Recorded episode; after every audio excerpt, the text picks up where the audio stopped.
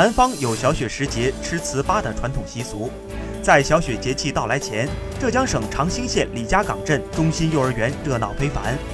幼儿园的小可爱们穿着红彤彤的衣服，热火朝天地制作美食，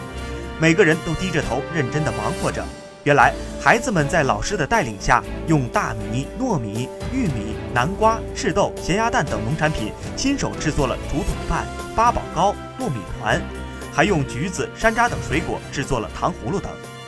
园长表示。这种亲自动手寓教于乐的方式，让孩子们在制作传统美食的过程中了解节气文化，